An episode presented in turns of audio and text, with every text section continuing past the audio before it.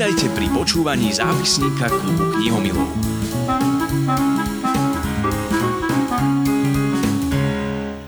O odvahe, statočnosti, dobrých skutkoch a čestnosti by sme mali hovoriť nielen 17. novembra, ale kedykoľvek počas roka. Tak práve to som si povedala pri čítaní detskej knihy Vraniak Albín, ktorú napísala bývalá novinárka, občianská aktivistka, zakladateľka Aliancie Fairplay a dnes riaditeľka občianskeho združenia Bystriny, ktoré udeluje práve v novembri ocenenie pre odvážnych Biela Vrana. Zuzana Vink. Ja som ju teda zámerne oslovila začiatkom leta, ale ďalším verím, že dobrým dôvodom bol aj fakt, že možno pri počúvaní motivujeme deti, aby zbierali biele pierka a konali skutky odvahy už počas prázdnin, ale to necháme na vás. Viac o jednej zaujímavej iniciatíve sa dozviete v podcaste, ktorý ste si práve pustili, za čo vám ďakujem a želám príjemné počúvanie.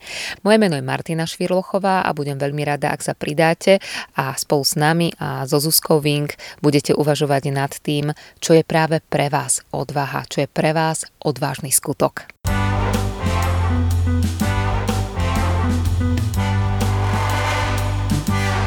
Keď som videla v novembri minulého roka, že vychádza vaša kniha, ktorá je venovaná deťom, tak som si hovorila, že Zuzku Vink poznáme ako občianskú aktivistku, ako novinárku. Nikdy som si vás ale nespojila s tým, že by ste napísali knihu pre deti. So všetkým možným iným, možno by som čakala nejakú knihu o politických kauzách, o hocičom inom. Chcelo to odvahu napísať detskú knihu? Hej, určite to chcelo odvahu. Ja sa, ja sa priznam, že stále cítim aj, že či to nebola prílišná drzosť, pretože keď som začala písať e, tú rozprávku, tak som pochopila naozaj, aké je to veľmi náročné remeslo. Ono samozrejme človek tuší, že čo to obnáša byť spisovateľom, ale kým si to nevyskúša a kým sa naozaj nepopasuje s tými detailami a nezažije všetky strádania toho celého, tak uh, nemá šancu pochopiť tú komplexitu. Takže ja som až vlastne počas písania tej rozprávky uh, porozumela tomu naozaj, aké je to neuveriteľne náročné. A aké je neuveriteľne náročné ešte vybrať si uh, takú vekovú skupinu, ako sú deti medzi 6 a 8 rokmi. Pretože to chce naozaj preniesť sa uh, trochu späť do sveta, ktorý si už ani veľmi nevieme predstaviť a e, prehodnotiť svoj jazyk, prehodnotiť to, aké slova používame, ako píšeme, ako sa rozprávame, ako e, vieme plasticky vyjadriť to, čo myslíme, aby to nebolo príliš abstraktné. Takže naozaj to bola veľká výzva a ja by som si priznám sa, že keby mi niekto povedal, že napíš knihu, tak by som si v živote na to netrúfla ale ona to vlastne mala byť iba taká drobná crowdfundingová výzva na podporu uh, Bielej vrany. Uh, my totiž to každoročne fundraizujeme na to ocenenie peniažky a robíme to takým spôsobom, aby ľudia nedarovávali iba jednoducho peniaze, ale aby s tým boli spojené nejaké výzvy, aby sme sa aj my prekonávali. Takže ono to bola aj výzva prekonať samu seba, pretože som veľmi dlho rozmýšľala nad tým, ako komunikovať odvahu deťom. Chcelo to naozaj začať rozprávať sa o tejto téme aj s mladšími generáciami a nevedeli sme ako na to. A tá rozprávka samozrejme sa ponúka ako také veľmi dobré riešenie. Takže ono to mala byť taká malá crowdfundingová výzva. A keď si to prečítala kolegyňa a povedala, že by to malo vyzť aj knižne, tak ja som sa až nalakala a som si myslela, že to samozrejme nebude možné a, a predsa sa to stalo. Takže je to taký malý zázrak alebo malý splnený sen. Ja by som musela prebúrať e, asi tiež také rôzne bariéry. Jedna je, tak prvoplánovo si poviem, veď ste bývalá novinárka, takže písať viete. Tá druhá je, ako ste to aj vypomenovali dobre, ako komunikovať deťom odvahu lebo o, to je tiež téma asi sama o sebe, tak skúsme najskôr takto. O, keď niekto je, aj keď bývalý píšuci novinár, ale tak stále sporadicky ste publicistka, je to písanie jednoduchšie? Možno trochu jednoduchšie je, ale, ale naozaj vymyslieť príbeh, ktorý dáva zmysel, je veľmi ťažké. A ešte vymyslieť ho pre deti, ktoré naozaj iným spôsobom vnímajú, vnímajú svet, tak to bolo mimoriadne náročné. Ja som mala v hlave také základné kontúry toho príbehu a to mi možno pomohlo naškrabať potom tú odvahu do toho samotného písania. Priznám sa, že neviem si predstaviť, keby som nemala tú kostru alebo ten nápad vymyslený v hlave už predtým, že by som sa vôbec odvážila do toho pustiť. Ale áno, vymyslieť príbeh, ktorý je relevantný pre deti a potom si vlastne uvedomiť, že viete, že ten príbeh nemôže byť celý fantazíny, že, že deti predsa len žijú v svete, ktorý má nejaké zákonitosti a že vy si ho nemôžete vymyslieť tak, aby nedával zmysel. Čiže ja som potom naozaj začala študovať život vrán, uh, začala som študovať, že čím sa živia, aké majú nejaké návyky. Uh, samozrejme, že som chcela, aby to bolo v zvieracom svete, takže potrebovala som tam aj iných zvieracích hrdinov. Chcela som, aby sa tá rozprávka držala myšlienky ocenenia, a to je teda tá odvaha, alebo vykonanie nejakého dobrého skutku. A ten dobrý skutok uh, som rozmýšľala, či mám hľadať v tom vráňom svete, či to moje vráňa, ktoré je hlavným hrdinom tej rozprávky, ho má urobiť vo vráňom svete, alebo ho má urobiť vlastne ako keby v širšom zvieracom svete. A potom som sa rozhodla, že chcem aby sa to udialo v širšom zvieracom svete, pretože to je vždy náročnejšie otvoriť si empatiu voči inakosti. Empatiu otvoriť si voči ľuďom, ktorých prirodzene máme radi, alebo, alebo voči skupine, ku ktorej inklinujeme, je oveľa menej náročné. A ja som chcela pretlmočiť pre deti aj tento odkaz, že, že vnímať svet širšie je náročnejšie, lebo si musíte predstaviť iné tvory, musíte si predstaviť ich potreby, musíte sa s nimi nejako naučiť spojiť. A preto som tam vložila iné zvieratka, ale zase som pochopila, že ono to nemôže byť iba hociaké zviera, že naozaj to musí byť zviera, ktoré dáva zmysel pre tie vrany. Takže hľadanie toho bola celkom ekvilibristika. To si viem predstaviť, pretože keď sa povie biela vrana, tak si všetci predstavujeme nejaké veľké kauzy a statočných ľudí, ktorí sa vzopreli, prežili veľmi ťažké životné okamihy. Premietnúť e, to do tej detskej ríše asi nie je jednoduché, aj keď aj tie naše deti sa boria s e, rôznymi veľkými problémami, predsudkami, boria sa s problémami, ktoré sú pre nich e, vtedy najväčšie na svete z toho obsahu, aby sme ho trošku priblížili, mm, aký motív ste si pre tú knihu vybrali vy, čo vám tak rezonovalo, že uh, tie statočné malé deti musia prekonávať v tom svojom veku? Je to presne ako ste to vypovedali, že snažila som sa pretlmočiť tú tému tak, aby to bolo pre deti uchopiteľné. Vy správne hovoríte, že, že deti sa naozaj potýkajú v svojom živote aj s tým veľkým svetom a teda cez dospelákov alebo cez média sa určite k ním dostávajú aj také tie veľké témy, ale ja som nechcela, aby tá rozprávka bola o týchto veľkých témach. Chcela som, aby bolo aby to bolo niečo, čo deti majú šancu aj osobne zažiť a osobne sa k tomu nejako vztiahnuť. A preto som rozmýšľala, čo znamená odvaha, odvaha pre nich.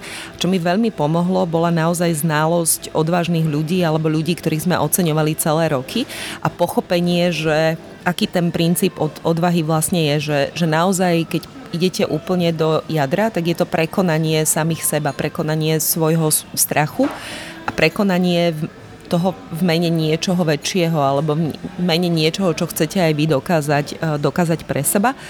A veľmi často, keď ste v kontakte s ľuďmi, ktorí tú odvahu nachádzajú a ktoré, ktorí strachy prekonávajú, tak pochopíte, že to je vlastne veľmi osamelá chvíľa v, v živote každého.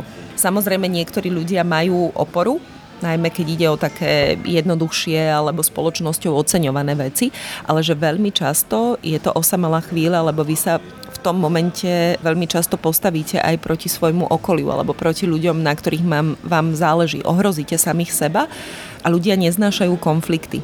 Čiže vaše okolie sa veľmi často nepostaví za vás, napriek tomu, že, že to očakávate. A vlastne pri tom akte odvahy treba prekonať tú osamelosť. Treba vytrvať aj e, vo chvíľach, kedy vám to okolie začína dávať veľmi zvláštne spätné väzby, že by ste predsa len mali možno cúvnúť, alebo že by ste nemali vystavovať ani svojich blízkych nejakým neblahým dôsledkom. Tie tlaky sú naozaj obrovské a ja som chcela deťom vlastne prerozprávať to, že s takýmto niečím sa môžu stretnúť, ak uh, budú chcieť v sebe pestovať odvahu. Nechcela som ich klamať, nechcela som, aby to bol nejaký obrázok, ktorý je romantický a ktorý je nereálny. Chcela som im naozaj povedať pravdu, že, že často to budú nejaké okamihy, kde sa budú cítiť osamelí, kde budú chcieť možno cúvnúť, kde a, stratia sily aj napriek nejakému počiatočnému odhodlaniu a že to treba vlastne len prekonať a že nie vždy ten okamih je tým konečným výsledkom. Že ono sa to často naozaj obratí na dobré, keď človek vytrvá. Takže som sa to snažila prerozprávať do toho príbehu a ten príbeh potom nakoniec uh, po všetkých týchto úvahách vznikol tak, že to bol, je to príbeh vlastne vrany, ktorá sa narodí úplne bežná, čierna a je dokonca taká neodvážna, že v porovnaní so svojimi súrodencami je taká bojazlivá a začne robiť drobné skutky odvahy a pribúdajú jej biele pierka. A to je práve ten symbol toho, tej inakosti, ktorou sa pri skutkoch odvahy vyčleníte často skrdľa a, a ktorý vás otestuje na dreň. Či, či vlastne tú osamelosť vydržíte alebo nie. Čiže jej pribúdajú biele pierka, ona tomu nerozumie, okolie sa jej vysmieva a ona potom skrdla v zúfalstve utečie a myslí si, že to je koniec sveta, ale ako to v rozprávkach už býva, tam si vieme dovoliť, že sa vám vlastne znesie z nebies nejaká pomocná ruka a v tomto prípade môjho vráňaťa je to pomocná ruka starého bieleho vrániaka. Je to prvý biely vraniak, ktorého stretne v živote a pochopí, že nie je úplne sama a, a nie je úplne, úplne netypická a práve tá uh, staršia, uh, mudrejšia figurka v tej, v tej rozprávke jej pomôže pochopiť, že je všetko v poriadku a, a pomôže jej nájsť uh, v tom celom krásu a vrátiť sa. Kde sa vo vás zobrala tá túžba túto tému pretlmočiť aj deťom? Asi to bolo také prakticko-pragmatické, že keď sme odovzdávali ocenenie Biela vrana, tak sme si všímali, že mnohí rodičia veľmi prírodzene na toto ocenenie alebo na sprievodné aktivity začínajú chodiť s deťmi. Pretože úplne prirodzene im chcú ukázať, že aké dôležité je, aby sme si v spoločnosti také kvality vážili. A, takže my sme vlastne stretávali počas tých sprievodných akcií veľa detí a, a najprv sme im pripravovali nejaké jednoduché hry ako skladanie origami alebo sme im dávali odznačiky vyrábať, a, ktoré sme im hovorili, že, že, že môžu venovať komukoľvek vo svojom okolí, mm. ktorého považujú za, za odvážneho. Mm. No a potom sa vlastne ako keby rodila z toho všetkého, z tých rozhovorov drobných a, a z toho trochu aj bádania, že, že ako pri tých krátkých stretnutiach rozprávať o tej odvahe s deťmi sa, sa rodilo to presvedčenie, že možno to treba poňať trochu systémovejšie alebo trochu hlbšie a preto vznikol nápad na tú, na tú rozprávku. Keď sa povie odvaha, tak tá odvaha má rôzne podoby, asi pre každého jedného z nás. Dá sa to vôbec tak povedať, aká odvaha sa cení? Ako to vnímate vy? Podľa mňa sa to nedá povedať. My samozrejme máme s odvahou e, spojených veľa mýtov alebo, alebo veľa predstav, ako by to malo vyzerať, ale ako ste povedali, ja si som naozaj presvedčená o tom, že pre každého z nás to znamená úplne niečo iné. Každý z nás máme inak nakalibrované to, ako sa správame v živote a je to veľmi dané našimi vlastnými skúsenosťami, okolnostiami, v ktorých sme vyrastali, v ktorých pôsobíme a myslím si, že prekonávanie akéhokoľvek strachu alebo urobenie kroku, ktorý sa nám môže zdať veľmi nepohodlný a pri ktorom potlačíme nejaké svoje potreby, aby sme odovzdali niečo dôležitejšie celku, komunite, rodine alebo komukoľvek širšiemu, tak e, môže mať naozaj najrôznejšie podoby. A priznam sa, že počas tých rokov odovzdávania Bielej vrany ja aj celkom tak bojujem proti tomu, aby sme si vytvárali predstavy nejakých superhrdinov, ktorí sú, alebo vyvolených ľudí, ktorí sú iní ako my všetci ostatní a ku ktorým by sme sa mali upínať. Myslím si, že to nikdy nepovedie k zdraviu v spoločnosti, že je oveľa zdravšie a dôležitejšie, aby sme sa pozerali každý na seba a na to, že čo v kritických okamihoch môžeme urobiť my a aby sme sa pýtali, že ako si tú, tú odvahu v každodennosti môžeme trénovať. Čiže podľa mňa sa naozaj každá odvaha cení. A nie je to, nemyslím to ako klíše. Každá odvaha sa cení a aj tá detská, vy ste tento váš projekt prepojili aj s takými výzvami a máte určite aj kontakt s deťmi. Neviem, či sa vám podarilo chodiť aj na nejaké čítačky s deťmi. Keď sa komunikuje odvaha medzi deťmi, aké sú také tie prvé asociácie, s ktorými sa stretávate? Priznám sa, že toto je jeden z najkrajších zážitkov pre mňa posledného roka, keď som začala chodiť práve na čítačky a na besedy s deťmi. Také poznanie, že deti sú neuveriteľne otvorené a vo svojom veku svetu prirodzene dôverujú a chcú zdieľať, chcú byť prijaté, chcú naozaj ten svet poznávať. A keď im dáte priestor a keď im pozdieľate svoje vlastné zlyhania a svoje vlastné výzvy, a tak z toho je nádherný dialog. A ako ste vy spomenuli vlastne úplne na začiatku, tak decka tieto veci úplne prirodzene nosia v sebe tam netreba absolútne nič vysvetľovať. Keď sa ich pýtam úplne otvorené otázky, že čo pre nich znamená odvaha, tak oni to vedia nádherne pomenovať. A samozrejme, že každý má každý má úplne takú, taký, taký svoj e, level alebo svoju úroveň. A väčšinou decka spomínajú, že ako sa báli ísť na strmejšom tobogáne, ako sa báli e, napríklad šplhať na lane po skalách, keď, keď ich k tomu rodičia vyzývali, alebo ako sa báli spustiť na lyžiach a, a ako vlastne prekonali svoj strach a ako potom objavili v tom krásu a ako sa cítili vlastne dobre, e, keď, e, keď prekonali svoj strach a, a ukázal sa mi im úplne nový svet, ktorý si môžu užívať. Takže decka majú to spojené naozaj s tým svojim vlastným svetom a s takýmito zážitkami, keď už e, počas dovoleniek alebo napríklad ešte spomínajú aj také prípady, ako keď sa zastali napríklad kamaráta. Veľmi často spomínajú napríklad chlapci, že im nejde futbal a aké je pre nich dôležité, keď sa nájde v triede niekto, kto sa vlastne postaví proti zvýšku manšaftu, ktorý sa takémuto dieťaťu vysmieva a ktorí si možno aj zoberú toho chlapčeka bokom a, a učia ho ten futbal, aby nebol predmetom výsmechu. Takže sú to takéto nádherné zážitky a príklady.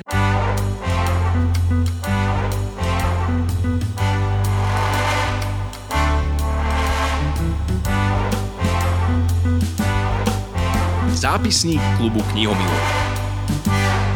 So Zanovink sa rozprávame o knihe Vrania Galbín, o ktorej je autorkou. Motivovala ju jej práca pre Biele vrany a oceňovanie Biela vrana, ale tá kniha má aj krásny vizuálny prvok, tak by som povedala, tá kniha aj krásne vyzerá.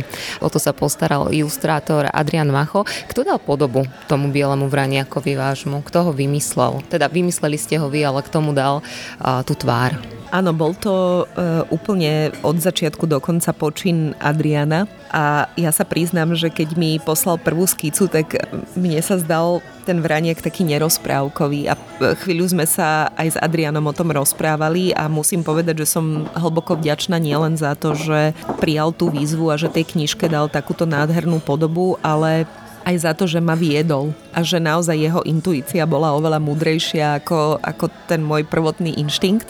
A Adrian mi hovoril, že on chcel, aby tá vrana nebola taká romantizujúco rozprávková, ale aby bola čo najviac verná. Takže on ma primel potom vygoogliť si, ako vyzerajú skutoční albino vraniaci a skutočné albino zvieratka ja som pochopila naozaj, že v tom jeho znázornení je veľa takých e, realistických črt. On chcel, aby ten vraniak bol realistický, aby mal taký e, odvážny, až taký trošku trúfalý pohľad v očiach. A to sa úplne podarilo, že on nie je detský, nie, nie je vlastne infantilný. A napriek tomu je nádherné, že, že v tých ilustráciách Adrian udržal aj takú jednoduchosť. Že to nevyčačkal a, a mne sa to naozaj veľmi páči a keď si listujem tou knižkou aj tou farebnosťou, ktorú, ktorú zvolil, tak som spätne neuveriteľne vďačná za to, že on tomu rozumel tak uh, na prvú a, a oveľa rýchlejšie ako ja. S touto knihou je spojená aj výzva pre deti, respektíve v týchto mesiacoch a predpokladám, že na jeseň to asi všetko vyvrcholí. Budete zbierať odvážne skutky uh, detí. Deti môžu prekonávať sami seba, môžu uh, dokazovať to, aké sú odvážne aj vďaka tomu, že im k tomu tak trošku pomôžete. A na to poslúži nielen kniha Braniak Albín, ale ona má aj také mladšie vydanie, uh, kde tie deti tie motivácie nájdu. Tak poďme si niečo viac povedať aj o tom. Áno, presne. My sme nechceli, aby ten príbeh vlastne zostal iba v knižke a e, zdalo sa nám zaujímavé, aby deti vlastne si skúšali naozaj tú odvahu aj v reálnom živote, takže sme ku knižke vymysleli aj hru, alebo denník odvahy, volá sa to Albinová výzva a je to v podstate naozaj denníček, v ktorom si deti naplánujú 30 skutkov dobra alebo odvahy a keď ich zrealizujú, tak za každý jeden skutok dostanú biele pierko A keď týchto bielých pierok, ako som už spomínala, zozbierajú 30, tak, tak si vlastne môžu nažehliť nažehlovačku Albína ako superhrdinu. Albín sa totižto v knižke objaví na sekundu ako superhrdina a Adrián ho aj krásne stvárnil a, a tú nažehlovačku potom môžu hrdo nosiť ako znak superhrdinskosti. Takže máme takúto výzvu pripravenú pre deti. Dá sa tá výzva zakúpiť v knihkupectvách alebo cez portál Donio a ak sa deti s nami pustia do takejto súťaže a nazbierajú 30 skutkov a potom nám o týchto skutkoch povedia, cez uh, sociálne siete a cez stránky Bielej vrany pošlú svoje najkrajšie skutky, tak my potom spomedzi, spomedzi nich vyberieme tie naj a oceníme ich uh, poďakovaním alebo potleskom práve počas odovzdávania takej tej veľkáckej Bielej vrany 17. novembra. Takže doletia aj malé biele vrany, nebudú tam len tie dospelácké biele vrany. Je ten denník postavený aj na nejakých konkrétnych príbehoch, alebo opäť to necháme na tom, že pre každého z nás je tá odvaha niečo úplne iné? Áno, my to samozrejme nechávame úplne na tom, aby si to decka nakalibrovali a vymysleli tak, ako je to pre nich platné, ale samozrejme sme sa im rozhodli trošičku pomôcť, takže v úvode toho denníka im dávame aspoň zo pár typov, ako by mohli také dobré skutky e, vyzerať alebo také odvážne skutky vyzerať ale spoliehame sa na to, že naozaj najviac tí decka pomáhajú, teda poznajú rodičia a že práve tí im pomôžu takéto skutky vymyslieť. Riešia deti aj prečo je to vrana? Hej, samozrejme, eh, pýtajú sa, že prečo to je vrana, pýtajú sa, že prečo sa volá Albín a, a veľa sa tam rozprávame o tom, že Albín je vlastne taká, také symbolické vyjadrenie tej beloby, že, že tie zvieratka, ktoré, eh, ktorým chýba pigment farebný, tak sa volajú práve albíno eh, zvieratka, takže je to je to naozaj takýto priamočiarý názov knižky a pri tej príležitosti deťom ja vysvetľujem, že je to vrana preto, lebo máme ocenenie pre dospelákov, ktorí sú odvážni a ktorí robia nejaké skutky dobrá pre nás všetkých a prekonávajú samých seba a potlačajú nejaké svoje záujmy. A, a pri tej príležitosti sa vždy vlastne s deckami dostaneme aj k tomu samotnému oceneniu Bielej vrany a pre mňa je zaujímavé vidieť, ako oni presne ako ste vyspomínali, vnímajú aj ten veľký svet. A keď sa ich spýtam, že čo z toho veľkého sveta vlastne registrujú, tak mnohí z nich registrujú práve napríklad Ukrajinu a boj Ukrajincov e, za svoju slobodu a svoje seba určenie. Mm-hmm. Toto je pre mňa zaujímavé a toto vždy aj ako mama riešim a neviem, či existuje nejaká univerzálna odpoveď na to, že všetci chceme mať, teda dúfam, že všetci chceme mať čestné, spravodlivé a aj odvážne deti. Len ako na to, ako ich to učiť, či je toto cesta, keď spomínate aj to, že rodičia e, svoje deti vodia na odovzdávanie cien Biela vrana, a ako ich už od toho malého veku učiť, aby boli statoční a mali ten rovný chrbát. Existuje na to odpoveď? Fíno, to je, taká, to je naozaj taká ťažká otázka a, a ja sa priznám, nemajúc svoje vlastné deti a pozorujúc dva deti vo svojom blízkom okolí, a čítajúc veľa o psychológii, tak asi tá najsprávnejšia odpoveď je ísť príkladom. A mnohí psychológovia, s ktorými som sa stretla, hovoria, že my sa veľmi často snažíme deťom dávať ten príklad cez rozprávky, príbehy, cez nejaké naše slova, ale že to, na čom v skutočnosti záleží, je, ako sa správame my a že to je oveľa podstatnejšie a oni, keď pozorujú nás, dospelých, v reálnom živote, tak si vždy vyberú ten príklad, ktorý my v skutočnosti žijeme a ak bude rozdiel medzi tým, čo my v každodennosti žijeme a čo im hovoríme, tak deti sa začnú prispôsobovať tomu, čo vidia, že naozaj žijeme. Takže mám pocit, že také najjednoduchšie vedenie tých detí e, je ukazovať im, že my sami vieme byť odvážni v tých našich každodenných životoch, ale samozrejme nechcem popierať ani význam toho, že keď deťom ukazujeme tú odvahu v najrôznejších formách, aj, aj v okolí, aj v spoločnosti, takže ich e, citlivujeme na to, na to vnímanie a otvárame im práve pozornosť e, na tieto hodnoty.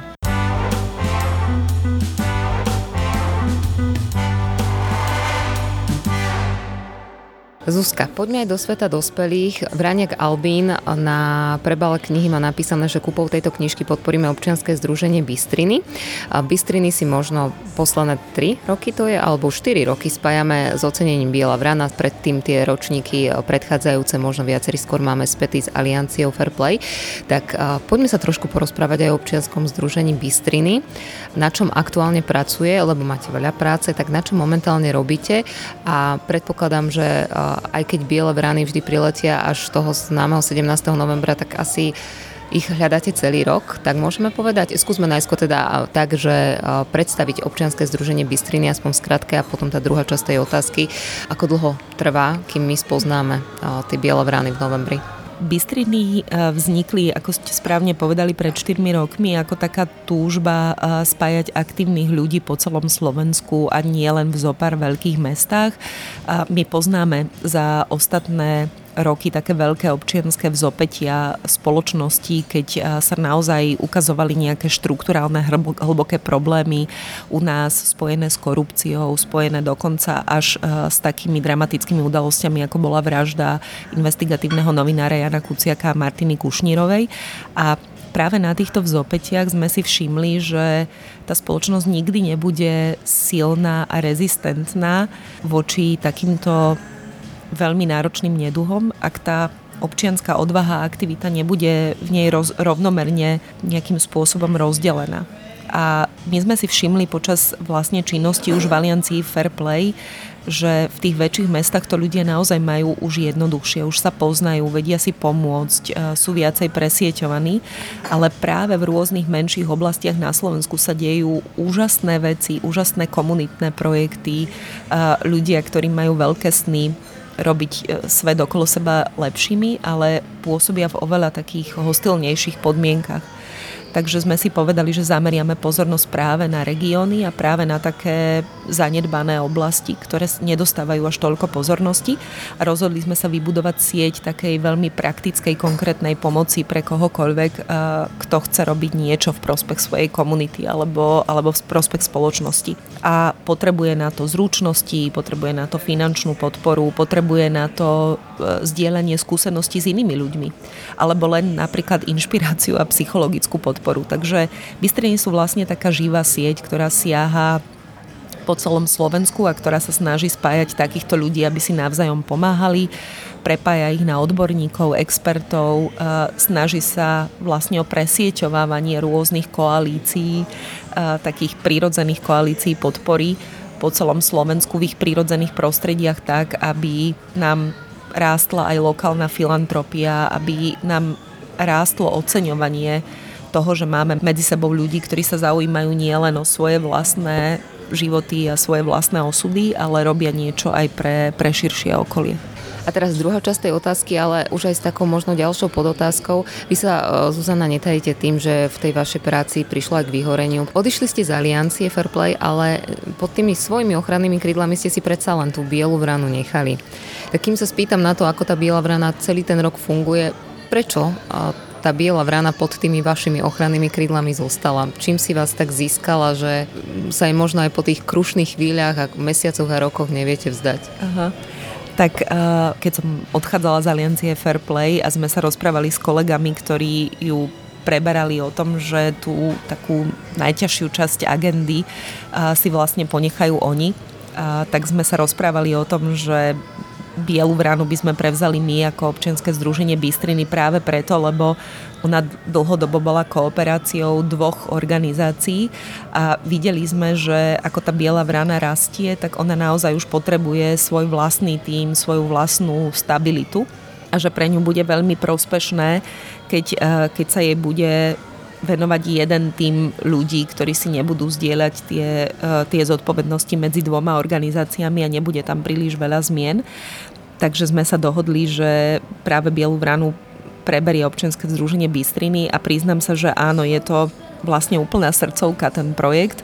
Vy ste spomínali, že v Aliancii Fairplay sme sa venovali boju proti korupcii a takým naozaj obrovským kauzám, ktoré traumatizovali spoločnosť, ale oni to boli väčšinou také prípady, ktoré niekedy boli otrhnuté od reálneho života a práve tá biela vrana bola takým kontaktom s terénom, s konkrétnymi ľuďmi a, a bolo tam veľa takého hmatateľného bezprostredného zadosťučinenia, ktoré sa veľmi často nedostávalo vlastne v tých iných kauzach, kde ste nikdy nevedeli, že keď sa začnete venovať nejakému obrovskému korupčnému prípadu, že či vôbec uspejete, či sa nájde na druhej strane vlastne porozumenie vo vláde a v politickej elite, či bude schopná sebareflexie, či bude schopná vyriešenia toho prípadu.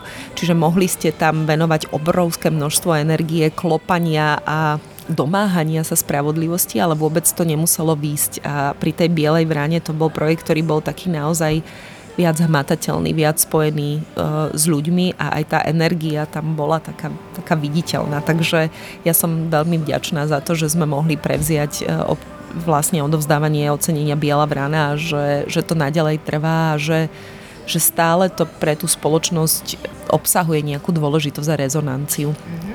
Ako žije Bielovrana počas roka? Tento rozhovor robíme na začiatku leta. Na tie Bielovrany vždy čakáme v novembri.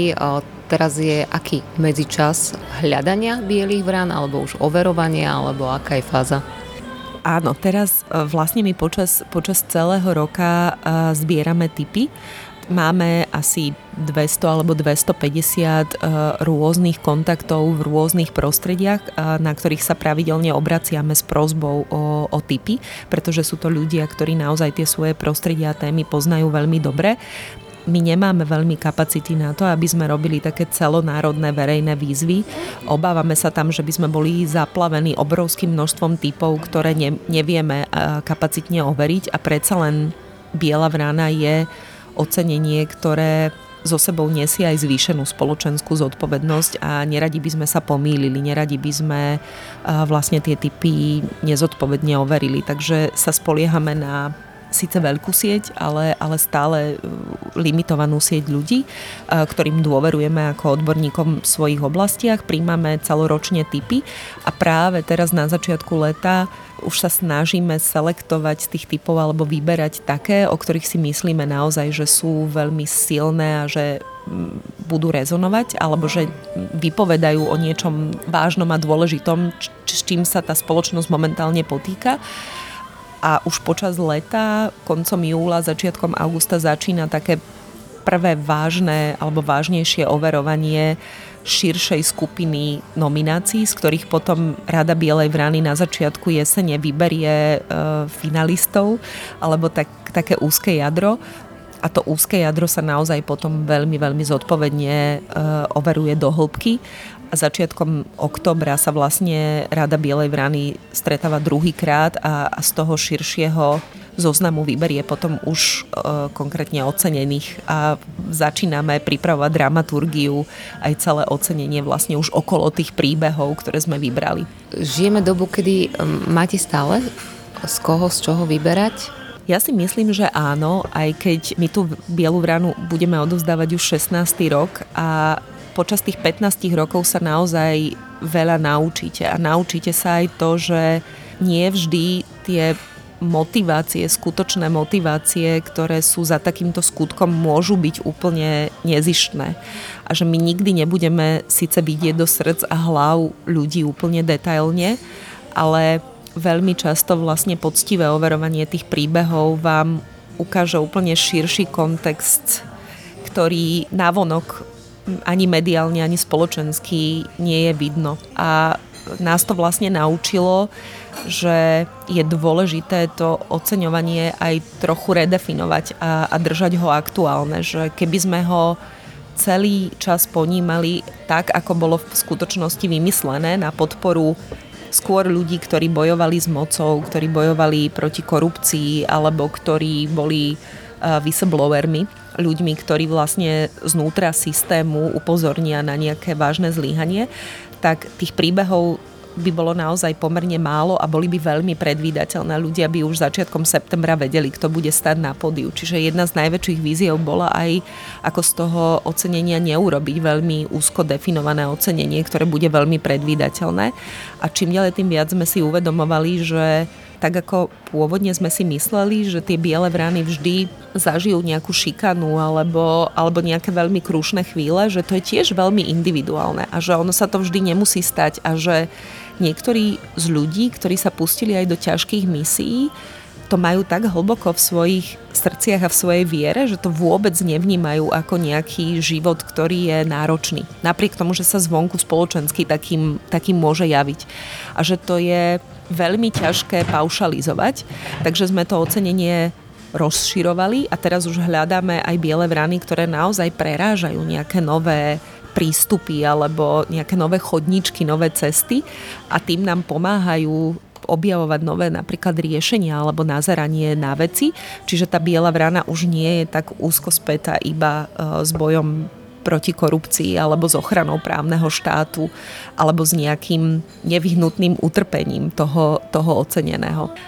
Takže áno, je, je to veľmi, veľmi zaujímavá alchymia, ako nájsť tie biele vrany a niekedy je to skutočne ťažké, lebo sa vám stretne náročnosť toho overenia, náročnosť toho, e, že vlastne vy počas toho overenia prídete na, na rôzne iné motivácie, ktoré ten ocenený alebo ten nominant mal. A niekedy vám vlastne práve tieto procesy Niekedy prídete o príbehy, o ktorých si myslíte, že sú, že sú úplne jednoznačné a že by mali byť ocenené a tá vrana sa väčšinou vyvinie úplne inak, ako predpokladáme. Ale dúfam, že o ilúzie a o tú predstavu dobrého a spravodlivého sveta neprichádzate vďaka tomu, že hľadáte takéto príbehy. To určite nie. Ja si myslím, že ten svet je vždy pestrý. Viete, že on bude zložený aj z takých, aj z takých príbehov vždy.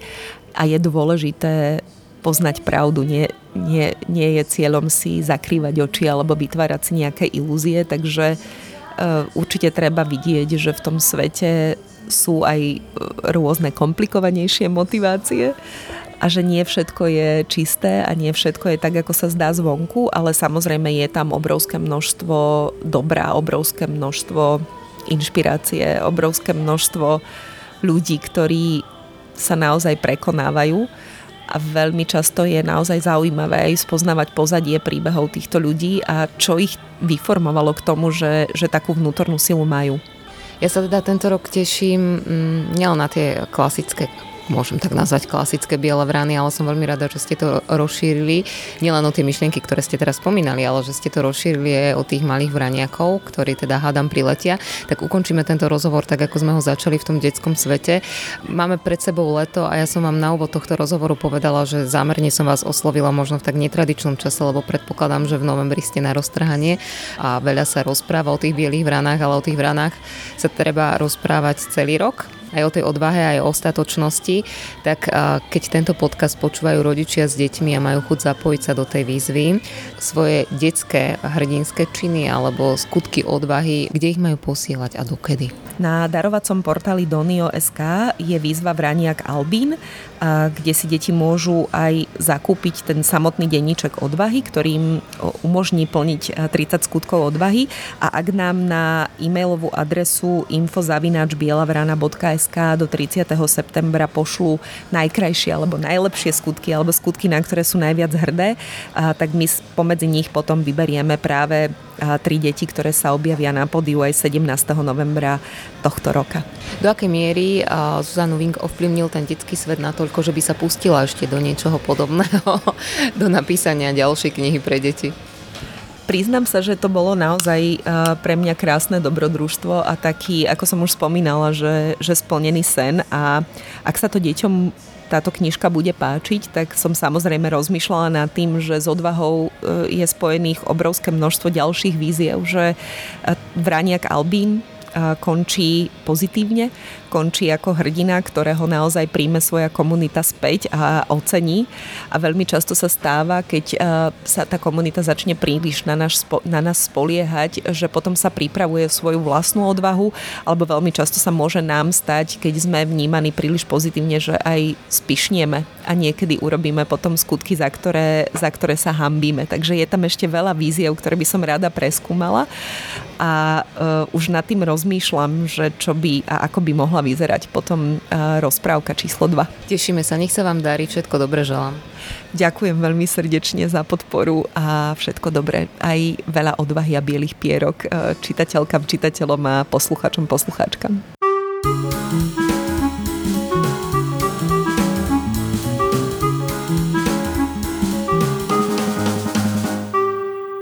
Počúvali ste zápisník klubu knihomilov.